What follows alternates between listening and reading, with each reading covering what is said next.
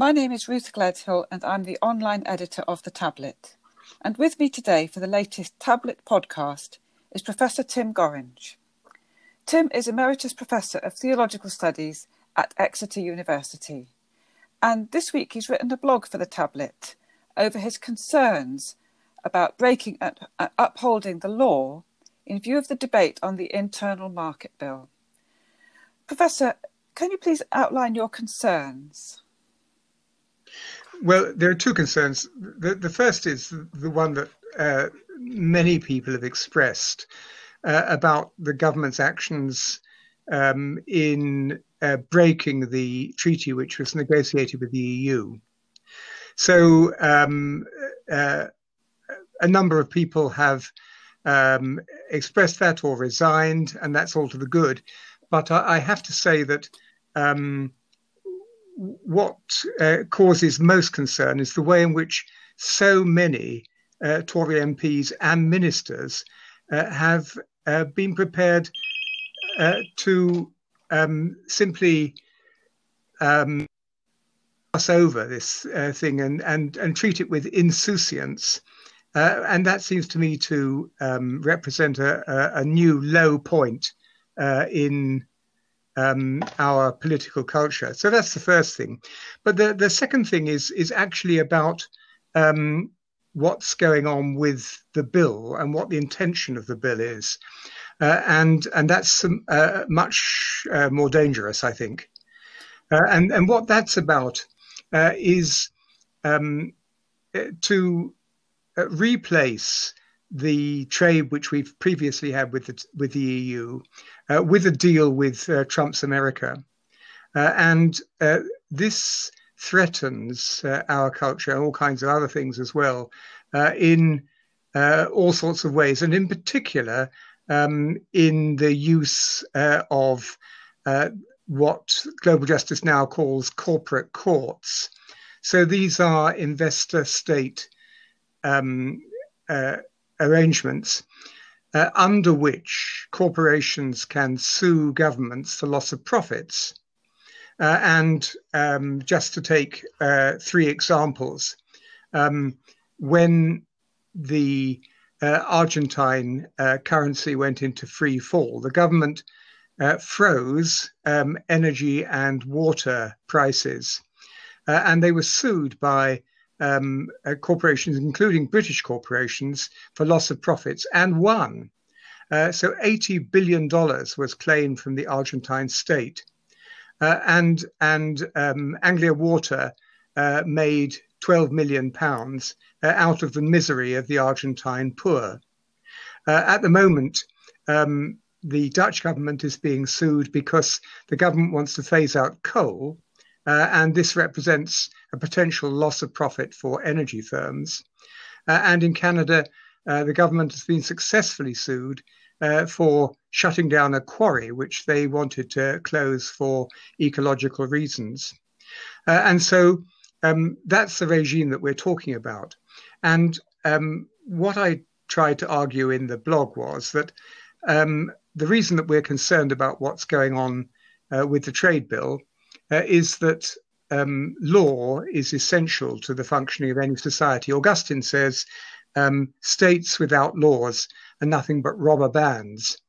Uh, and um, so if uh, Johnson uh, and uh, his group go on in the way that they are, uh, then as Augustine says, what, what we have is not really a government, but a kind of robber band. But then what they're proposing uh, is that we uh, sign up into a uh, to a deal uh, where um, these uh, ISTDs, um, these uh, investor state um, regulations, um, take precedence over our internal law, and it seems to me that. Um, there's a very clear teaching in the history of the church uh, which says that law is there to um, make sure that the common good um, is preserved and followed. Uh, and um, the common good, in my reading, um, includes both um, dealing with climate change, so preserving um, our planet in the present global emergency, uh, and also looking after the poor. Uh, and uh, what these um, uh, settlements uh, actually do is privilege profit over both people and planet. That's that's ab- absolutely shocking. I see. So, so all this is um is yes. a manoeuvre really to benefit those who are already rich and privileged in Absolutely. this country and abroad and in America primarily. Is that, am I understanding that? Right. Totally right, yes. So the Tory party, I'd always understood it to be the party of law and order. Um, has it has that reputation been um, burned for good now? Been trashed irrevocably? well, nothing's irrevocable, I suppose. Um, and so there are people like Geoffrey Cox who have very properly uh, spoken uh, out about this. Uh, uh, uh but um, uh, I think, I mean, nothing, nothing stays still. and in the United States, the Republican Party, we can't forget, was the party of Abraham Lincoln. Uh, and and you can't imagine uh, a greater distance between uh, Lincoln uh, than Donald Trump.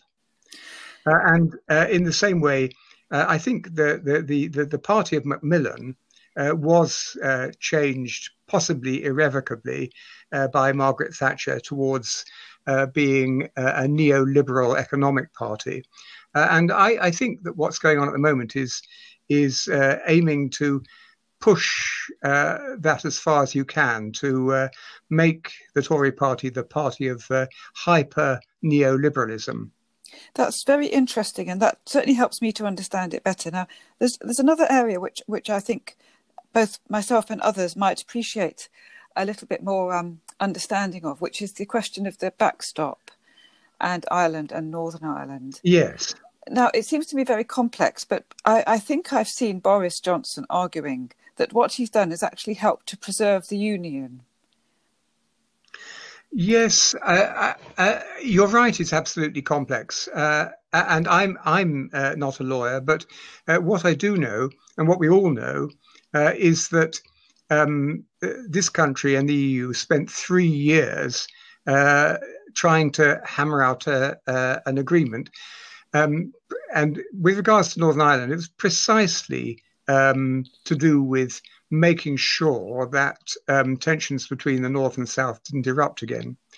Uh, and uh, at the end of that whole process, uh, Johnson himself sat down and signed uh, the agreement, which had taken so long to bring about. And now he's torn it up.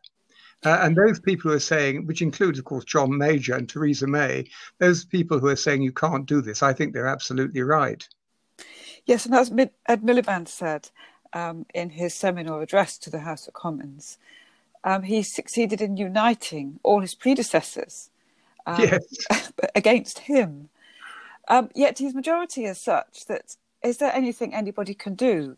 It seems to me that he can just go down this road and we have to go with it. We we don't seem to have a lot of choice at the moment. Well, we don't. Uh, we don't have to go with it. I mean, uh, only thirty percent of uh, people who voted actually voted for him. So that's part of the nonsense of the political system that we have.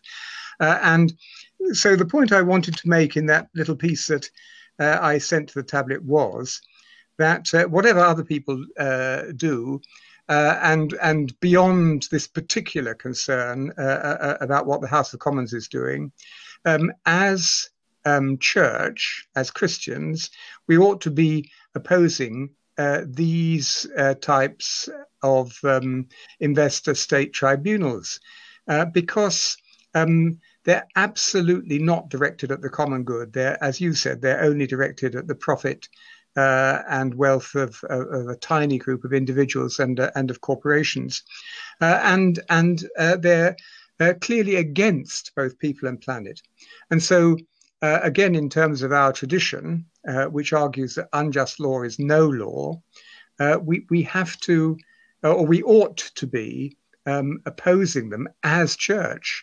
Uh, this is nothing to do with the Tory party or Boris Johnson or whatever, but it's to do with this particular kind of economy. Um, and uh, I, I, pointed out in um, that blog that um, the church could have op- uh, opposed the Aryan law in Germany, ought to have done, but didn't. uh, parts of the church did oppose the apartheid laws uh, in South Africa. Uh, and uh, this is a, a, a, an area where uh, I think it's it's not um, a trifling matter at all. It's right at the heart of our concern, both for the planet and for the poor. And um, as church, we ought to um, take issue with it. and make it a, a really um, high profile issue. I'm quite sure Pope Francis would be on board for this. Yes, and uh, we saw the terrible consequences of the church's failure um, and, and the failure of others as well um, to intervene effectively um, um, before the war, which led in the war to the death, the murder of six million Jews, yes. never mind millions of others. Yeah. What do you think could be the consequences of, of this now? well, we see we, we already see what the consequences are. So um, these uh, corporations are not interested in what happens to the planet, uh, and uh, anybody who um, uh, follows um, the um, IPCC reports uh, knows that. Um, what's going on vis-a-vis climate change, uh, loss of biodiversity, and all the rest of it is a matter of absolutely crucial importance. So we have to address that. Addressing that uh, can't allow corporations uh, to ride roughshod over the um, ecological concerns of states. So that's the first thing.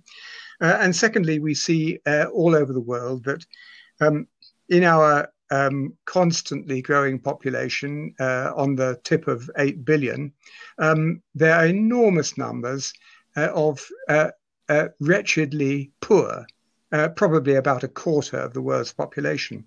Uh, and again, these corporations are quite prepared to uh, take, and we see this uh, again and again, they take states uh, to court and wring money out of them if they think their profits are um, threatened, and that's just it's immoral, unjust, uh, according to our tradition, completely wrong.